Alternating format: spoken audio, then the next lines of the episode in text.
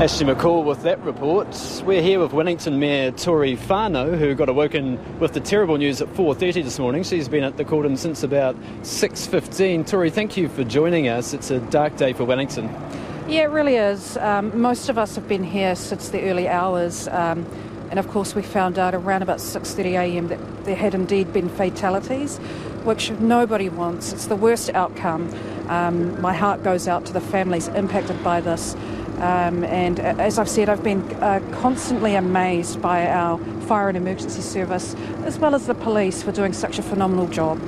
What's the council's role in supporting the people, many of whom will have nowhere to live now? Yeah, of course. So, for those that have been displaced, uh, we've offered them an emergency centre where they have access to, um, you know, food, uh, resources, uh, mental health support, and of course, um, uh, showers and kai as well.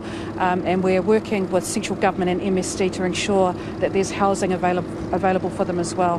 We've also set up a Mayoral Fund. Uh, the council has put in 50,000. Uh, Wellington City Mission has raised $12,000, and that money will go towards. Um, the families who have lost loved ones, as well as those that have been displaced, just to make sure that they have access to the resources that they need over the over the uh, wee while. And Tory, what do you know about the lodge itself? Um, what we know is that it's uh, available for short to long term uh, rentals, uh, that those who are housed there are probably on the more vulnerable side, which is what makes this even more heartbreaking. Um, uh, but until, of course, the police are uh, able to get in there and do their review, uh, we don't know a lot about uh, who has been in there.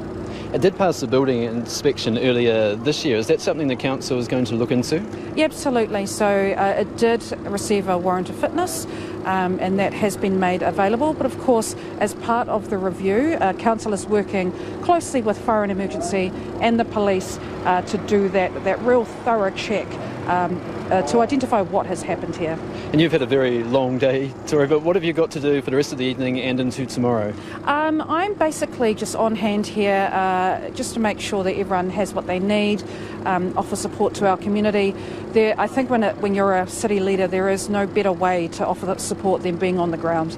Uh, so that's why I'm here. I'll be back tomorrow morning. Um, just so I have my ear to the ground uh, on behalf of council. How are you feeling now after this long day? Oh, f- fine. Because I think when you're in this sort of situation, you kind of just go into um, a bit of a zone in, kind of like leadership mode. So I, I feel fine, especially in comparison um, to the crew that worked tirelessly through the night. They, I, I can't even imagine how they're feeling uh, and the impact that that has had going into that building, um, saving so many people. They saved so many people. Um, and we have to remind them of that as well, because no doubt they'll be feeling the emotion of what has happened here.